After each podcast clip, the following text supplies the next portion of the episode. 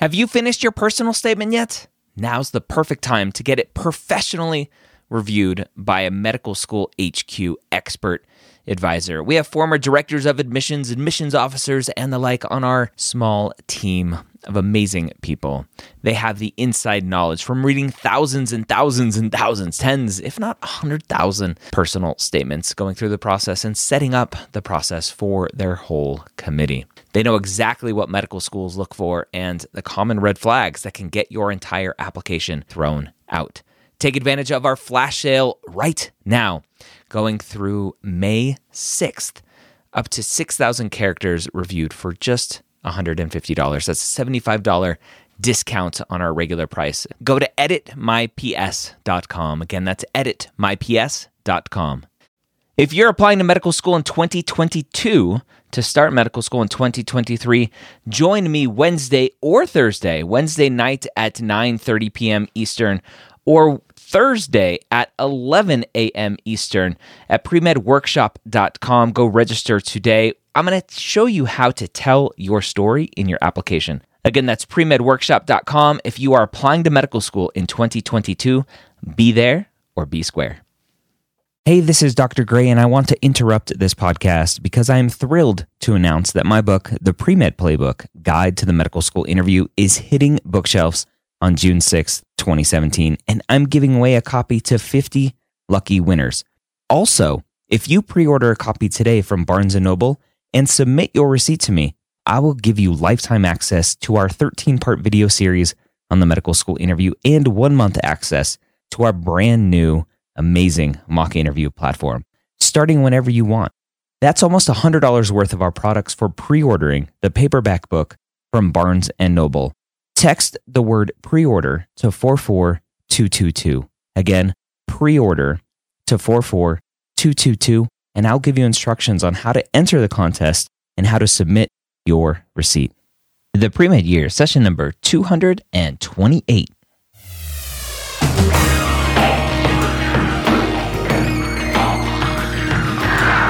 Hello and welcome to the two-time Academy Award-nominated podcast, The Pre-Med Years, where we believe that collaboration, not competition, is key to your success. I am your host, Dr. Ryan Gray, and in this podcast, we share with you stories, encouragement, and information that you need to know to help guide you on your path to becoming a physician. I'm excited to welcome Cram Fighter as the newest sponsor of the Pre-Med Years. If you've listened to this show for a while, you may have heard the founder of Cram Fighter come on to talk about it back in episode 195.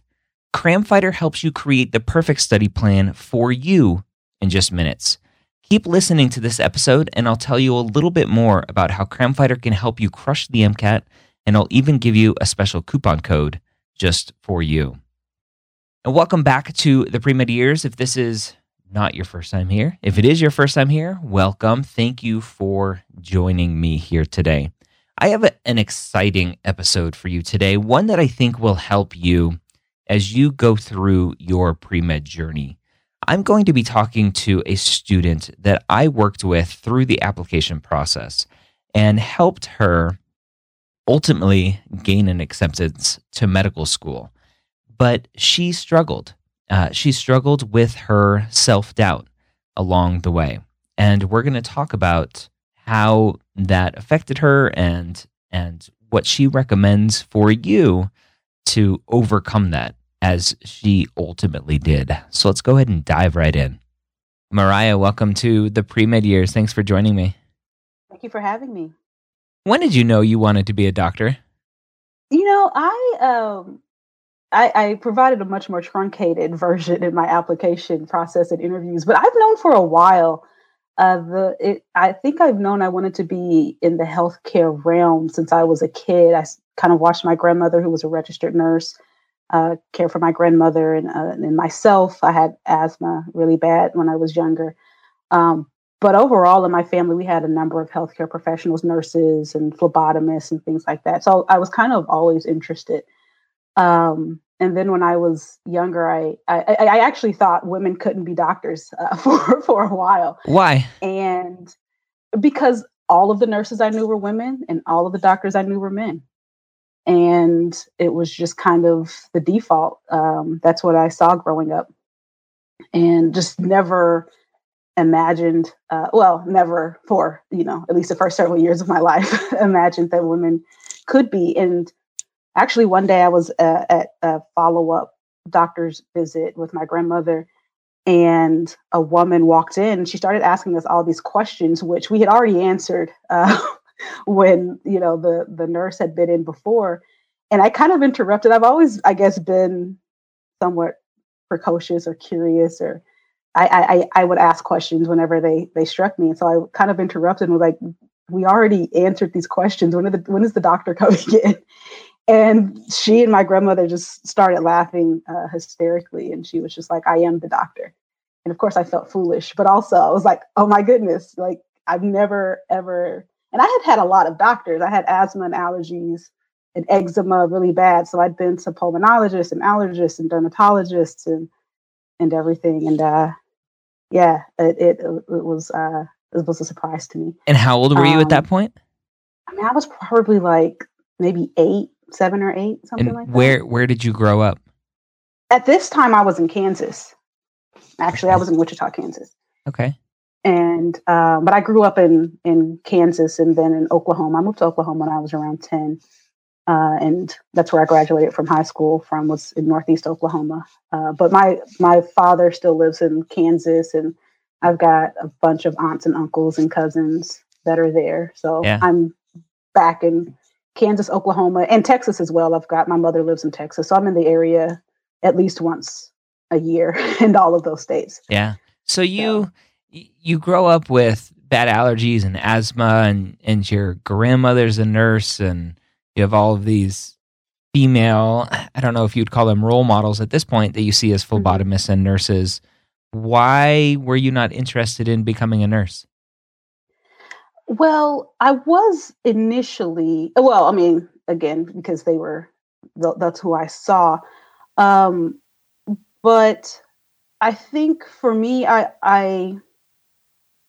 kind of like the idea of the physician as kind of the team leader and someone who's able to be in a position to make to be the decision maker and to determine courses of treatment. It's just something that always appealed to me.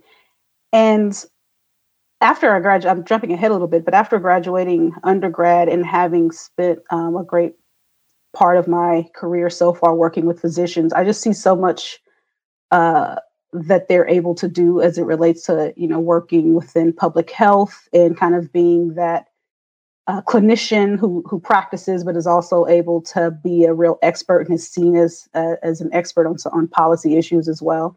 From implementation of the Affordable Care Act, which, will, I guess, remain intact in some ways, but all the way down to just physicians who would come to the Hill and testify on any range of issues, physicians that would come to the office when I was on Capitol Hill. And just the expertise that they had was just always appealing to me. I like to know a whole lot and to be able to act on it. I've just seen that as a way to be able to do that. That sort of knowledge comes, I would assume, later in life as you learn more about healthcare and the different roles that people take. When you're younger and you were looking at this, how did you decide that healthcare was even a path for you?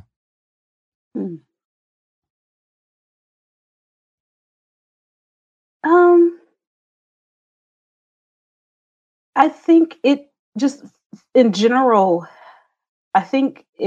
I just assumed it was in some ways because so many people within my family were engaged as healthcare professionals in some way or some fashion or another. But when I kind of knew that I could, or I thought I could do it, that I would actually be successful, was probably around middle school. And I don't know how it works at a lot of places, but in my middle school, they started you at around 7th grade, kind of doing the honors types of math classes and science classes where you really were just, like as a 7th grader, I took the 8th grade math and science classes. And I think that was kind of the first time, you know, that it seems like, and they also had, you know, career programs and things like that, where they bring speakers in and they'd have you take some of the aptitude tests that kind of told you what you might be good at and things like that. And so I think from just like a very, can I do it? Is this something viable for me? It was probably middle school and kind of getting tracked into some of the honors math and science courses.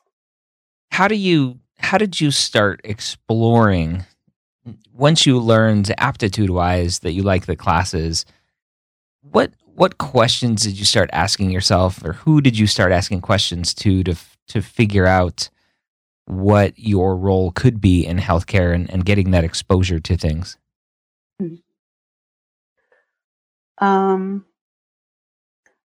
So in middle school, just in terms of starting to try to just figure it out, it was probably a teacher who I actually still consider a mentor, Jeannie Owens, who at the time was a teacher at my middle school 7th and 8th grade center, and actually just retired from teaching. And she had, it was through this 21st Century's program. It's a federal grantee program. She established this You Go Girl. It's kind of like, it was like an after school mentoring type program. And this was kind of where it was with a group of middle school girls, and it was designed to kind of help to transition you from middle school into high school, and kind of how you can, providing skills to be able to work with the different pressures, which include sometimes at this age, a lot of young girls will start to kind of hide their intelligence and will kind of demure more. And then especially in an area like where we grew up, where there was often really defined gender roles. And so kind of through that program is where I kind of started to explore a little bit and expressed interest, and first kind of had that from a mentor perspective, support, I think, and encouragement to pursue medicine. And one of the things that we did was kind of research, you know, if I'm interested in this, you know, how can you, what do you need to do to get there? So we had some girls who were interested in law school who have actually gone on to law school and have graduated and are lawyers now. For me, it was medicine. And so it really just started with kind of that support, that guidance to kind of start exploring. And then I just kind of went online. I remember in one of my math books, there was like this chart that said, if you want to be a physician, this is how many years it takes. And it was like 12 years at least. But then kind of expanded that, looking online at just how do you become a physician, you know? And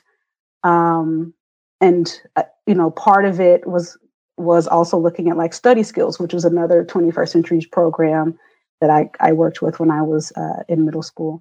And so that's kind of where I started to first ask the questions.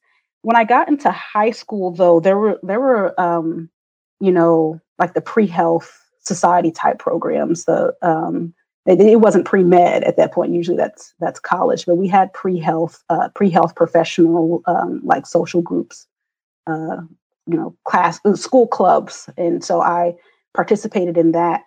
And in that club, I actually ended up shadowing a cardiologist we had like a shadow day where they arranged for students to go to one of the hospitals in Broken Arrow, Oklahoma, and to shadow physicians. So I got to spend an entire day like in the cardiac cath lab with a cardiologist. And that's where I learned that if you want to be, you know, hyper specialized, it takes even more than 12 years. And then you have to do things like fellowships and the like. And so, but I still, you know, so that gave me kind of like an overall idea.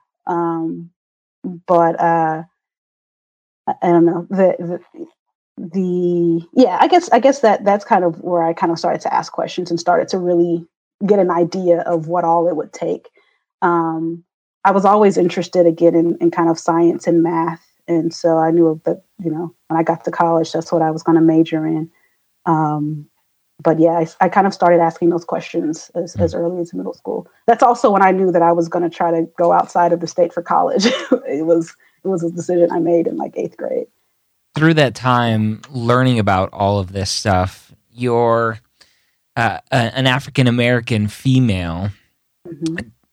growing up in the Midwest. And you talked about these gender assignments already, gender roles. Did you ever face any negativity or doubt from other people on your journey that questioned your ability, number one, and number two, your place to be a physician in this world?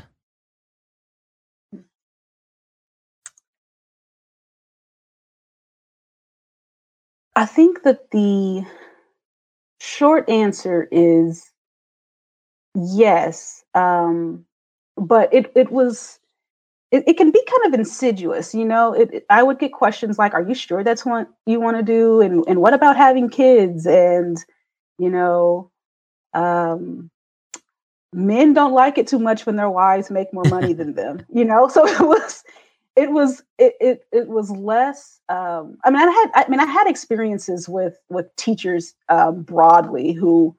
You know, from time to time, I could tell, you know, I don't know if they didn't think that I had the aptitude or whether they just weren't going to take the time to kind of nurture it. So I can definitely think of a few teachers along the way where it just seems like I was just always on their bad side. And it was never quite clear to me why. But in terms of kind of directly discouraging me or questioning my aptitude, Not so much directly, but there were definitely voices who tried to, you know, instill in me fear that I wouldn't basically be able to have it all as a woman, which is still something that is debated even amongst medical students, residents, et cetera. But there was a lot of that, you know. Yeah. Even my grandmother, who completely supports my decision to go to medical school, and she's very, very excited. But I remember a few years ago when I was telling her that, you know, after I had graduated and I was working, but that I was still interested in going to medical school, she tried to steer me towards being a nurse anesthetist because, again, pointing towards the fact that, you know, I was married or I was like engaged at the time. And, you know, she wants me to give her some great grandbabies. So... And she thought that would be a quicker way for me to actually be able to practice in, you know, in a relatively lower stress environment and things like that. So you have this decision to go to be a physician, and it sounds like you surrounded yourself well when you were younger. You started undergrad. Did you starting undergrad? You were dead set on being a physician, and you did the whole pre-med route. I was pretty set on being a physician, and I did do the pre-med route. I majored in biology and minored in chemistry. I took all the prereqs for med school, and you know I did pretty well in most of my classes and graduated with honors and everything. And I was always interested in medicine, and that was my goal. Primary goal in going to you know, when I was in college. But I got a couple of C's, and there was a saying on my campus. I'm sure that it was true on others, that this was also kind of the advice that we got from our pre-professional offices, which is that, you know, C's get degrees, but not MDs. And so I was you know, after my second semester sophomore year, so between sophomore and junior year, that's when I was really discouraged, and where that's where the questioning of my aptitude kind of came into play, and the discouragement that I essentially had ruined my academic chances of being accepted to medical school. Why did you struggle? Why do you think you struggled? I honestly think it was, for me at that point, time management. So I had to give context. So my first semester, freshman year, I got 2 C's. I earned 2 C's, and one was in general chemistry and the other was in calculus 2. probably shouldn't have taken the calculus 2 class, but that's another conversation. But I was also, I think it was 17 credits that semester. I was also in the marching band, which was an incredible commitment. And I just think I kind of jumped into the deep end and I just didn't quite know what I was getting myself into. And then the second seed came second semester of my sophomore year, and that was in microbiology. So that was, an upper level bio class, considered an upper level bio class. And that is pretty much when it was kind of suggested that med school probably wouldn't be an option. But I think it really boiled down to time management on my part, and not prioritizing the way that I should have, as I think, a lot of undergrads sometimes do. It's a common mistake that I see pre-meds make is they try to take on too much too soon. Mm-hmm. Do you think there was a learning curve there for you to learn how to be a undergraduate student or college student versus a high school student? Or do you think there was just too much on your plate with the classes that you were taking and being in the marching band?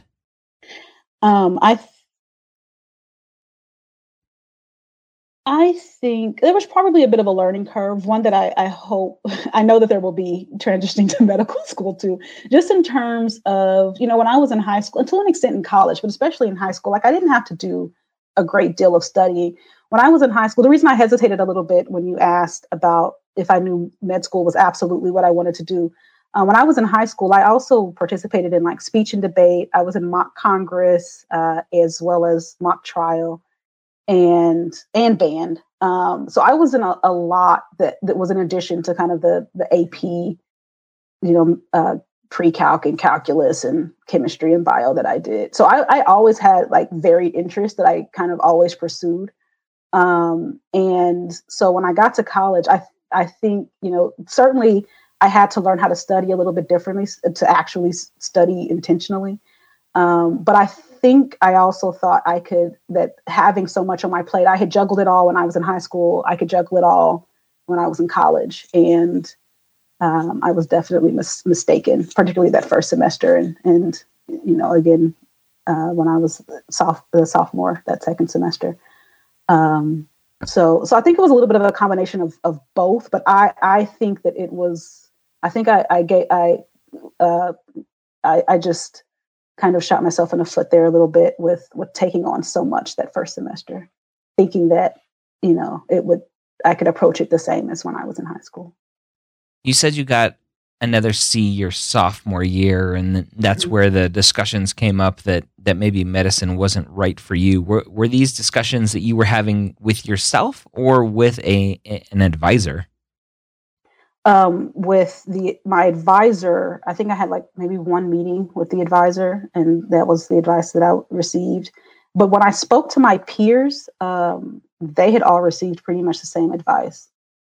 And actually, I know a lot of people who to this day have not tried to actually fully pursue medicine or dental school because of the same advice. Mm. So it wasn't all in my head. And then the people that I knew that did, follow through, they, for the most part, were, straight A's, maybe a couple of B's. And so it seems like that was being confirmed for me in what I saw around me.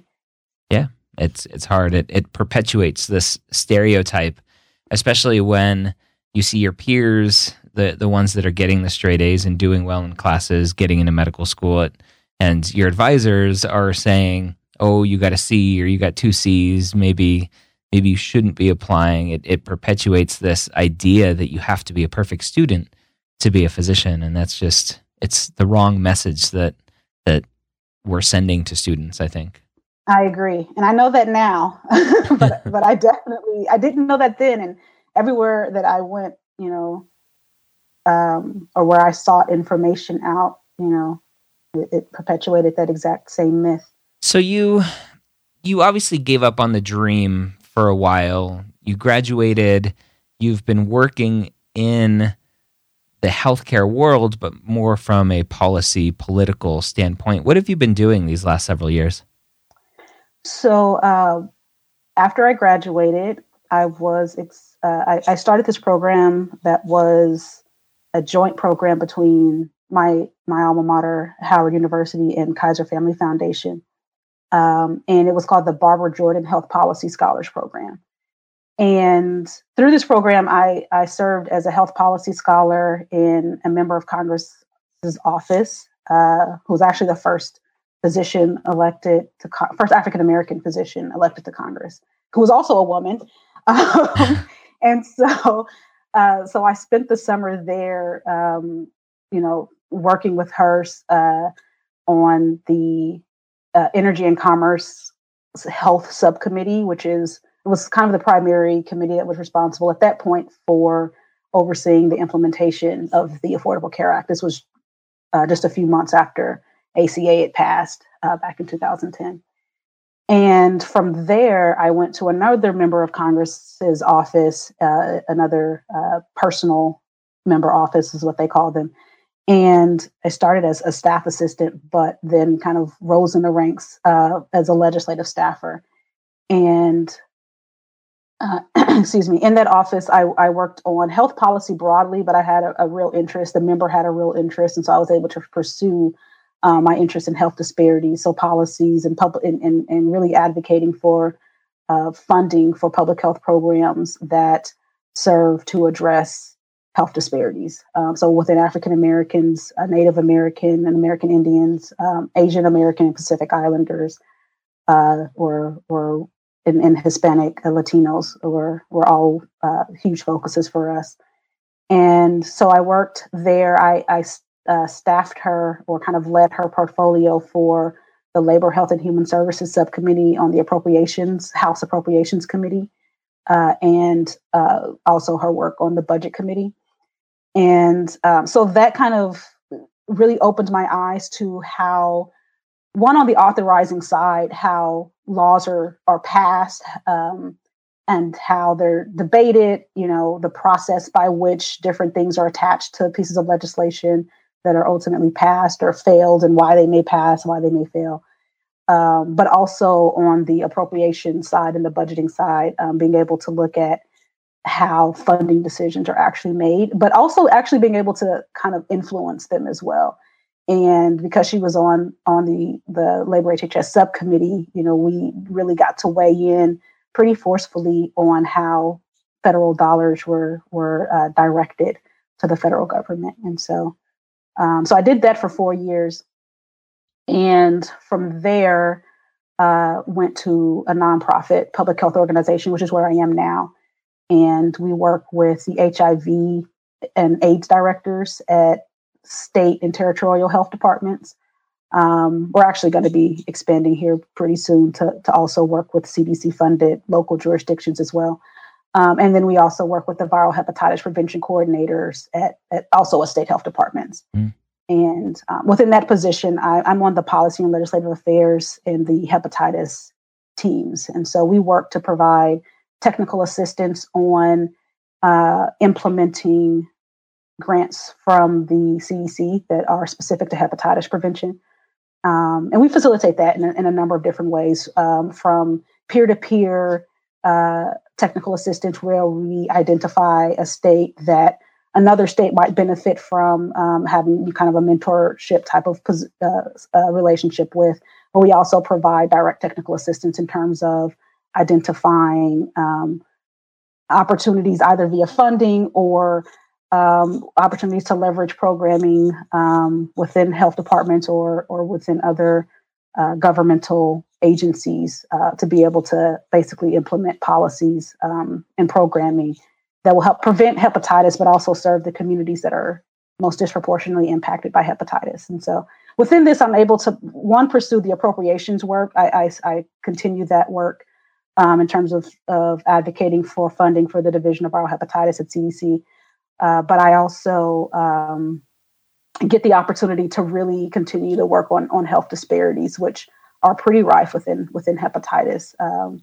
And so it's exciting work. It can be very frustrating though, because as I think your listeners will appreciate, we're in really historic times as far as how our government is currently structured and is functioning or perhaps not functioning. Yeah. And so it makes one, the advocacy that much more important, but again, frustrating because, you know, the system, the process has to work, you know, in order to be able to, you know, direct funding where it needs to go. And, you know, we've really the last several years been in a system where we're kind of barreling from shutdown to shutdown or operating on continuing resolutions, which doesn't allow Congress to really take a look at individual programs and determine what we should continue funding and what we should no longer fund, and to really be intentional about how we're appropriating money across the federal government overall. And that has a real impact on people on the ground, especially when you're talking about labor programs, education programs, which all ultimately impact the whole health of an individual.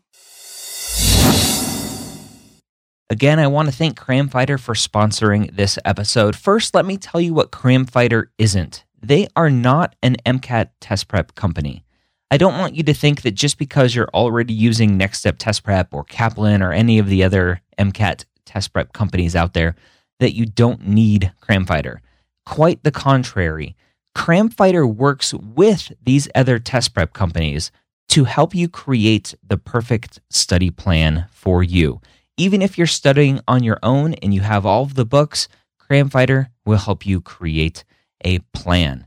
You log into the website, you tell Cram Fighter what materials you're using, the test date that you're taking the test, when you're starting to study, and vacations that you need to take, and how much time you have, and it will create a custom schedule for you.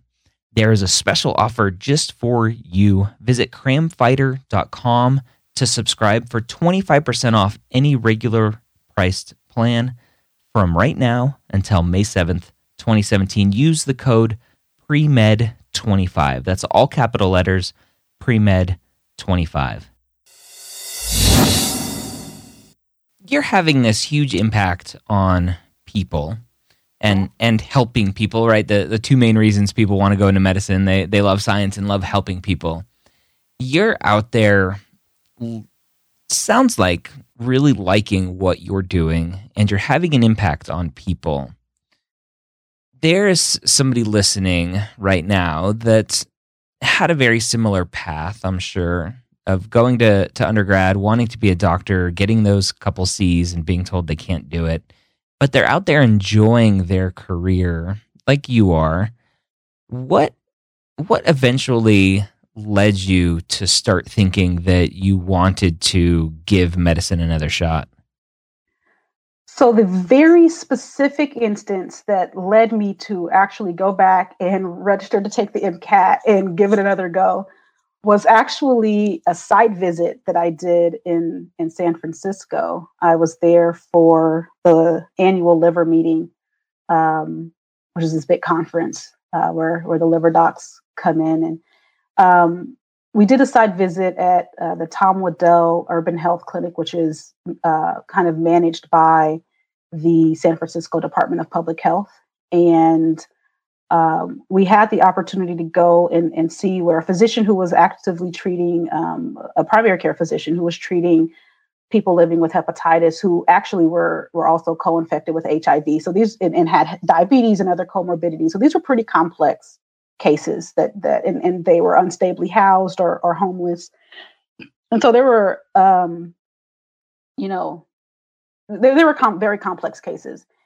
And so while we were visiting, the physician kind of, one gave us a tour of the facility and everything. And we got to see just the awesome work that they were doing there. But also we had the opportunity to meet with two of the patients that she had treated. And, you know, she was really talking about how, you know, her job as a physician, how she went through the screening process, how she really worked with them day to day and week to week to really get them to a place where they were ready for treatment. And I'm kind of really paraphrasing here because with hepatitis, there are a lot of barriers to treatment access. And so she worked with them for a while to get them to a place where they were ready for treatment and to a place where the state Medicaid would actually pay for treatment. And once they were treated, they just talked about how it provided motivation to get their HIV viral loads maintained and eventually suppressed, and how before there was no motivation to treat like their diabetes. But once they had success on the hepatitis medications, they were really motivated to just really be able to improve, do what they could individually to really improve these other health issues that they had. And I think it was kind of one of those times where I saw just up close and personal, right in a health clinic, all of these things that I was interested in, all the reasons why I'd wanted to go to medical school in the first place, all of the policies I'd been advocating for on a federal level really come into sharp focus. And I just left so motivated. And while I do enjoy the work that I do, I've always wanted to treat patients. It's something that really never left my mind. But again, I just thought it was something that was just not possible for me. And so, but after my experience during that site visit, it was just all I could think about. And when I got back to DC, I think within like a week or so, I had registered for the MCAT. And then I started looking for support for people who had been in a similar situation that I was in, and eventually happened upon the podcast and oldpremeds.org. Why register for the MCAT as your first step? Why not go back to your advisors at school or seek out new advisors and say, hey, am I crazy for doing this? Or what do I need to do? Why the MCAT first? Well, one, I didn't want to be discouraged anymore. And, that was, and I had reached, I had had some conversations with the professional office at my alma mater after graduating.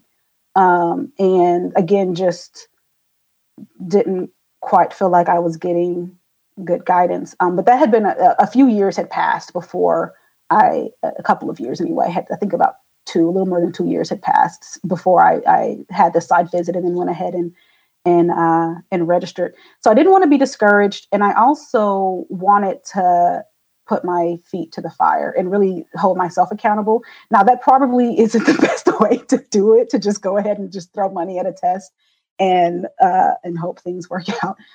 But I just didn't want an out. I didn't want another out. I knew this is what I wanted to do. And I had the prereqs. And I had a strong GPA from undergrad. And so most of what I had read about post-backs and S&Ps seemed to be for people who needed grade repair. And ultimately, there wasn't any really replacing that microbiology grade. And aside from that, my science GPA and cumulative GPA were pretty solid. So I liked that thought of not wanting another out. And I've talked about it on this podcast, don't have a plan B. And so as soon as you came back and you clicked on register and spent your couple $100 for the MCAT, you said, I don't have a plan B.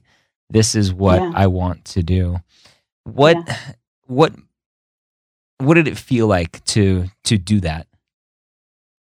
Oh, it was nerve wracking. I was, although I guess the last, year and a half for me has been pretty nerve wracking, but I was incredibly nervous. And, my husband knew that I wanted to go to medical school. He's always known that was the goal. We met my freshman year in college, and we've been friends for, 11 years now. And so he knew that was always my goal, but I didn't even tell him. I was, it was very much one of those things where it was, I was nervous, and I was anxious, and I was afraid of failing. And I wasn't sure if I wanted anyone to know if I did fail. And so those were kind of all of the thoughts that were going through my head, that I really wanted to do this. I wanted to follow through and hold myself accountable, but I was also terrified of failing. What was the toughest part of going through this process as a non-traditional student, somebody working full-time and figuring out what you needed to do to apply and pulling your applications together? What was the hardest thing, do you think?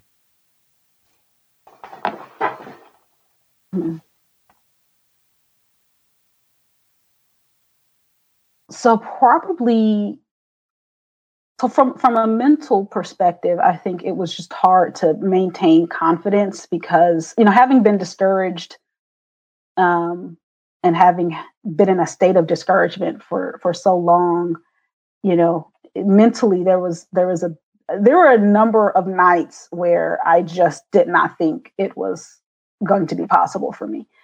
But also the time, being able to, you know, I want to say time management, but also there are only 24 hours in a day.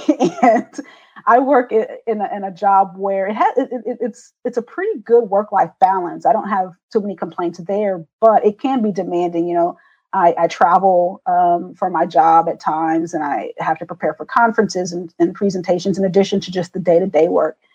And so I was spread pretty thin. And so just actually having, being alert, trying to be alert and stay awake enough hours to actually study for the MCAT was really, really difficult.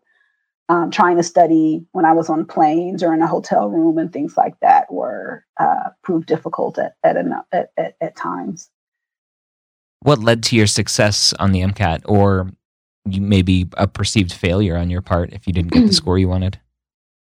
So I did not get the score that I wanted, but I think, you know, if I had to do it over again, the one thing I would do differently is I would probably try to have a conversation with my husband about quitting my job. And ultimately, you know, I probably would have quit my job and just dedicated full-time study to the MCAT. Like if I would have reached the end of this cycle and had been unsuccessful, I was leaving my job, and I had already had a conversation with my supervisor. Now, I'm in a very supportive environment that understood that this was what my career goal was. And so I was able to have, I think, a little bit more of a frank conversation than perhaps some people may be able to have. But I had made up in my mind that I was no longer going to work full-time and that I was going to dedicate all of my time, you know, outside of my protected time with my husband. All of my other time was going to be towards getting into medical school. So that's the thing that I would have done differently. I think that really, you know, I think that it impacted my grade. And again, I enjoy what I do, but it can be demanding at times. And, you know, so that's one thing that I would have done differently. I think, you know, was a huge impact was just not having enough hours in the day. And a lot of the studying that I did, I was doing it when I was exhausted after just at least an 8-hour day at work. And then, you know, a 45-minute to 1-hour commute home, each way. And so I think that's what I think contributed to my perhaps not doing as well as I wanted. And I would definitely would have done that differently if I would have had to retake the MCAT and go through this process again. It sounds like a recurring theme from the start of your undergrad with time management issues and your applications and MCAT prep with time management issues. And I wouldn't say maybe time management, but just commitment issues or commitment, overextending yourself maybe. Would you agree with that? Yeah, I've perhaps been told that once or twice, that I have a tendency to stretch myself thin. You know, when I first started working with you, I was also, I've focused a lot on work, you know, on the work aspects, but I was also an officer in my sorority on both our local level and our state level. Mm-hmm. And I was engaged in our regional conferences, and I would, you know, do occasional trainings on social action and things like that. I was very involved. I was also part of like our undergraduate advisory committee. So, and a couple other things as well. And so, you know, that's one of the first things you told me to do was like, something has to give. And so I took a huge step back from my sorority, and And hey, it's still there. And you know, now that I'm kind of past this process, I'm starting to reengage in things. And you know, at least in terms, I'm not on any leadership positions, but you know, if I've got a little bit of time here or there.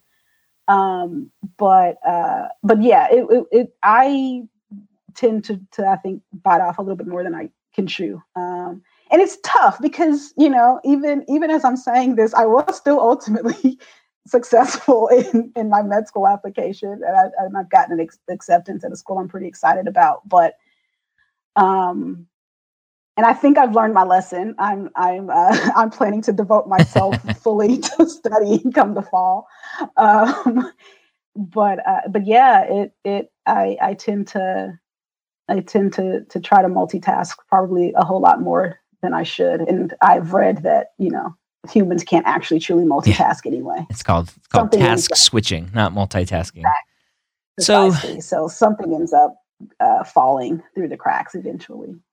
You mentioned that you have an acceptance to medical school. What do you think led to having a successful application and interview, and your ability to tell the story that you wanted, being a non-traditional student and talking about the struggles with your MCAT and early classes with those few Cs, even though your GPA ended up okay? First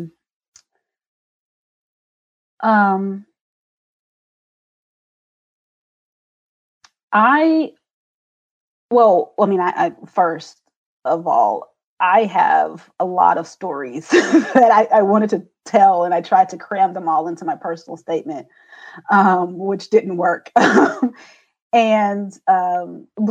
honestly, working with you and really crafting, what were some of the highlights, and really trying to just hit on those highlights to tell the story of really how I had come to the decision and why medicine was so important to me. In the course of my actual interview, my grades did not come up a single time, nor did my MCAT. And they were, so I actually had two interviews with three interviewers. The first was actually with the chair of the admissions committee. So I was incredibly nervous during that, but he was more interested in kind of like those generic why medicine types of questions. How did you come to this decision? What type of physician do you want to be? Which I kind of bungled, but I guess it worked out. And he wanted to know kind of what I was currently working on and what I'd be working on over the next, several months. But then that second interview, all they were interested in was exactly what my story was, what, the work that I had done, working on policy, working in Congress, what were my thoughts on the ACA and ACA repeal? What were my thoughts on the debate around drug pricing? And, should the federal government come in and regulate the prices of drugs? And, what about the scientists and the pharmaceutical companies that have invested so much time and money into, R&D and the like? And so I think once I actually got in front of the people who would be making the admissions decisions, I was, they weren't, I guess my numbers passed muster enough for them to invite me. And once I was there, they were just really interested in me. And you had told me that was going to be the case, but, that really was the case. And so because I had, I had crafted the story and spent so much time, really getting comfortable talking about myself. It's always been pretty easy for me to advocate for others and to kind of do my job in advocacy, but the advocating for myself part, it took a lot of work and practice for me. But once I got there, that's what they were interested in. And so I just focused on that. And it was interesting because one of my interviewers was actually, he does pharmacology. And so there was definitely, you know, we got into, it wasn't a debate, but it was an interesting conversation around, you know, the altruism of, you know, of wanting to make sure that people have access to drugs versus, you know, what I would say the profit motive. But I was, and you know, I applied to a lot of schools and I was rejected from a whole lot of schools. So, you know, I'm sure that there are schools that really cared a lot about, you know, my very average MCAT, you know, and the fact that I finished my prereqs like almost 10 years prior. But ultimately, I didn't apply to any school that I wouldn't have been excited to go to based on what I knew about the school. And I think that I ended up, you know, really at a place that values my experiences and what I have to bring to the incoming class. And I feel like I really knew that that would be the case if I was accepted based on the interview and the questions that they asked me. They seemed really interested in me and my story. They seemed really interested in you, and yet you lost a lot of confidence going through the process waiting. Talk about what it was like to leave that interview and then wait for any word from them. So this is the second hardest part that I never would want to revisit in the application process was that wait. And I have a reputation amongst my friends and acquaintances of being fairly cerebral. So is the term one of my friends used. I can get in my head a lot. I think and I overthink. That was probably also an issue for me on the MCAT. But I tend to really, really overthink things. And so when I left, I think I sent you an email where I said, you know, I'm pretty confident. There were a couple of things I kind of wasn't so sure about, but I'm pretty confident.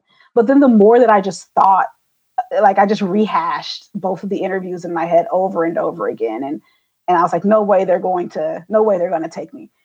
To give you an idea, one of the questions that the chair of the admissions committee asked me was, you know, again, what type of physician do you want to be? And I said, primary care physician. And he was like, yes, but I mean, you know, family medicine or, you know, do you want to work with kids? And I was like, not the one that works with kids. And then it was like internal medicine. And I was like, that's it.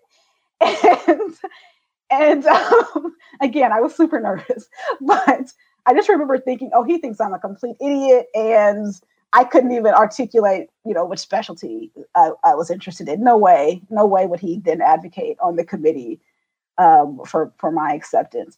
And, you know, what ended up making me feel even less confident was the way that my school does it is, you know, after the interviews, they rank everyone. And so if you kind of fall within your score at the very, very top of the list, where they can pretty much make a pretty solid assumption that after everyone is ranked, you would still be accepted, they go ahead and accept you. So they say that's usually only a few people. And then they reject the people who are at like the very lowest end of the ranking. And then everyone else gets their decision essentially deferred or they're on hold until March. And so once January hit, which is when they told us we could expect, you know, at least those preliminary letters. And I got that letter and I opened it and they said that my decision was on hold until March. I just knew for sure at that point. I was like, well, at least it's not a rejection. We had lots of, you know, at least it's not a rejection. But it just really felt like it was inevitable. You know, and the further away I got from the interview and the more, well, rejection from other schools that I received and the more that I just rehashed the interviews over and over and over again. There was one question I kept harping on from the interviewer who was who also was in the pharmacology department, where he asked me about the science of the new drugs that are coming out to address the hepatitis C virus. And I gave him a pretty good answer. I think my answers were pretty good. But at the time when I was kind of in this window of waiting to see, I was like, oh, I probably didn't answer that right. I talked about the genotyping, but I really should have talked about like how the drug actually attacks the virus. Like, why do they call it a direct acting antiviral? And so like all of these things were, you know, the more that I rehashed the interviews in my head, the less confident I became. Yeah. And so that was, and in fact, I think like a couple of weeks, you know, maybe a month or so before I ended up getting the acceptance, I even emailed you and was like, there's no way I'm getting accepted. I'm going to have to like apply to postbacks and like, or maybe I'll get a master's and I'm going to have to go through this whole process again. And I'm going to have to retake the MCAT. And you were just like, you have to just slow down, breathe. It's not over yet. And, you know, which was really helpful. So you're going to have, I'll give you some med student advice. Mm-hmm. With the type of person you are, and for you listening to this, if you are the same type of person, med school is going to destroy you because you're going to come out of every test and you're going to go through every question in your head and be like, oh, I did that one wrong. I did that one wrong. I did that one wrong. I'm so dumb. I'm so stupid. Why am I here? I can't do this. And then you're going to get your score back and get like a 95. So that's typically it seems like the majority of students are like that make it to this point and get into medical school, that we love to question everything and doubt everything, but just have to trust yourself at the end of the day. Yeah. You know, and you know, and I'll say this, I'm a very anxious person and just in general, I, my grandmother has called me worrisome since I was like 12. It is definitely my personality, but I will, and this may be sharing too much, but you know, collaboration, right? I actually intend to like work with the counseling office, honestly, pretty much to connect with them as soon as I get to campus, because I know that I can lose myself in my head sometimes just with the doubt and second guessing and things like that. And so I've already just kind of tried to make some plans in terms of just how I'll be able to cope with myself and, you know, my own self-doubt. And so, you know, I've like connected to people who are currently on campus and things like that, just to make sure that I am connected to some support services that will, you know, help me manage. And so I do agree that is, you know, I don't want to lose myself to my anxiety and all of my second guessing, but I tend to be very, very, very cerebral. Yeah, no, it's good. It's good to know yourself and know the help that you need and be okay seeking out that help. So that's good. Mm-hmm. So, Mariah, as we wrap up here, what words of wisdom do you have for the student listening that is doubting their self on their journey, getting feedback from their advisor that they shouldn't be going to med school because of their grades in certain classes? What would you tell the student listening? I would say, you know, if you know that this is what you want to do in medicine, is what you wake up in the morning thinking about and it's constantly on your mind. I know it was for me, even in the 7 years between when I graduated and now, I thought about medicine constantly. If this is what you want to do, don't allow anyone to discourage you. You know, just make a commitment and really put your best foot forward and pursue it. And, you know, and I would also say really examine, particularly for the non-traditional student who may have a whole lot on your plate, really take a step back and just look at what commitments you have and ask yourself the question that you asked me, Dr. Gray, which is, you know, how is this contributing to you getting into medical school? You know, what story, you know, how can you talk about this experience in a way that you can connect it back to your ultimate goal of getting into medical school? And then I would focus on ensuring that those are the things that you're pursuing, particularly if you're very tight on time, as I was and tend to be. You know, it's a huge commitment monetarily, but also as far as time is concerned. And, you know, if you can knock it out, you know, in one go, you know, then I think that would be a good goal to have. All right, there you have it. Again, that was Mariah sharing her story of ultimate success, gaining acceptance to medical school after many years of working outside of the pre-med world, obviously going and working in Washington, D.C., working on the Hill, giving people that didn't have a voice, lobbying and doing all of that advocacy work, and ultimately realizing that becoming a physician was her ultimate goal. And now she has that opportunity with an acceptance. I want to thank a few people that have left us ratings and reviews. First one, Josie Twelver says, must listen to. You just have to listen to all of them, starting from the first one. Thank you for that review. We have another one here from Bershker King that says, truly informative and helpful podcast. I'm a non-traditional student in every possible way, and this podcast has helped so much in putting to rest some of my fears and concerns. I really enjoy the podcast on DO versus MD and the stories of people who have gone a non-traditional route. Awesome. Thank you for that review. If you would like to leave us a review, you can do so at medicalschoolhq.net/iTunes. Again, medicalschoolhq.net/iTunes. If you have any suggestions for podcast ideas or topics, shoot me an email, ryan@medicalschoolhq.net. I hope you had a great week. I want to thank Cram Fighter again for sponsoring. Use the code PREMED25, save 25% off on Cram Fighter's services now through May 7th. Again, PREMED25, all capital letters. Have a great week. We'll see you next week here at the Pre-Med Years.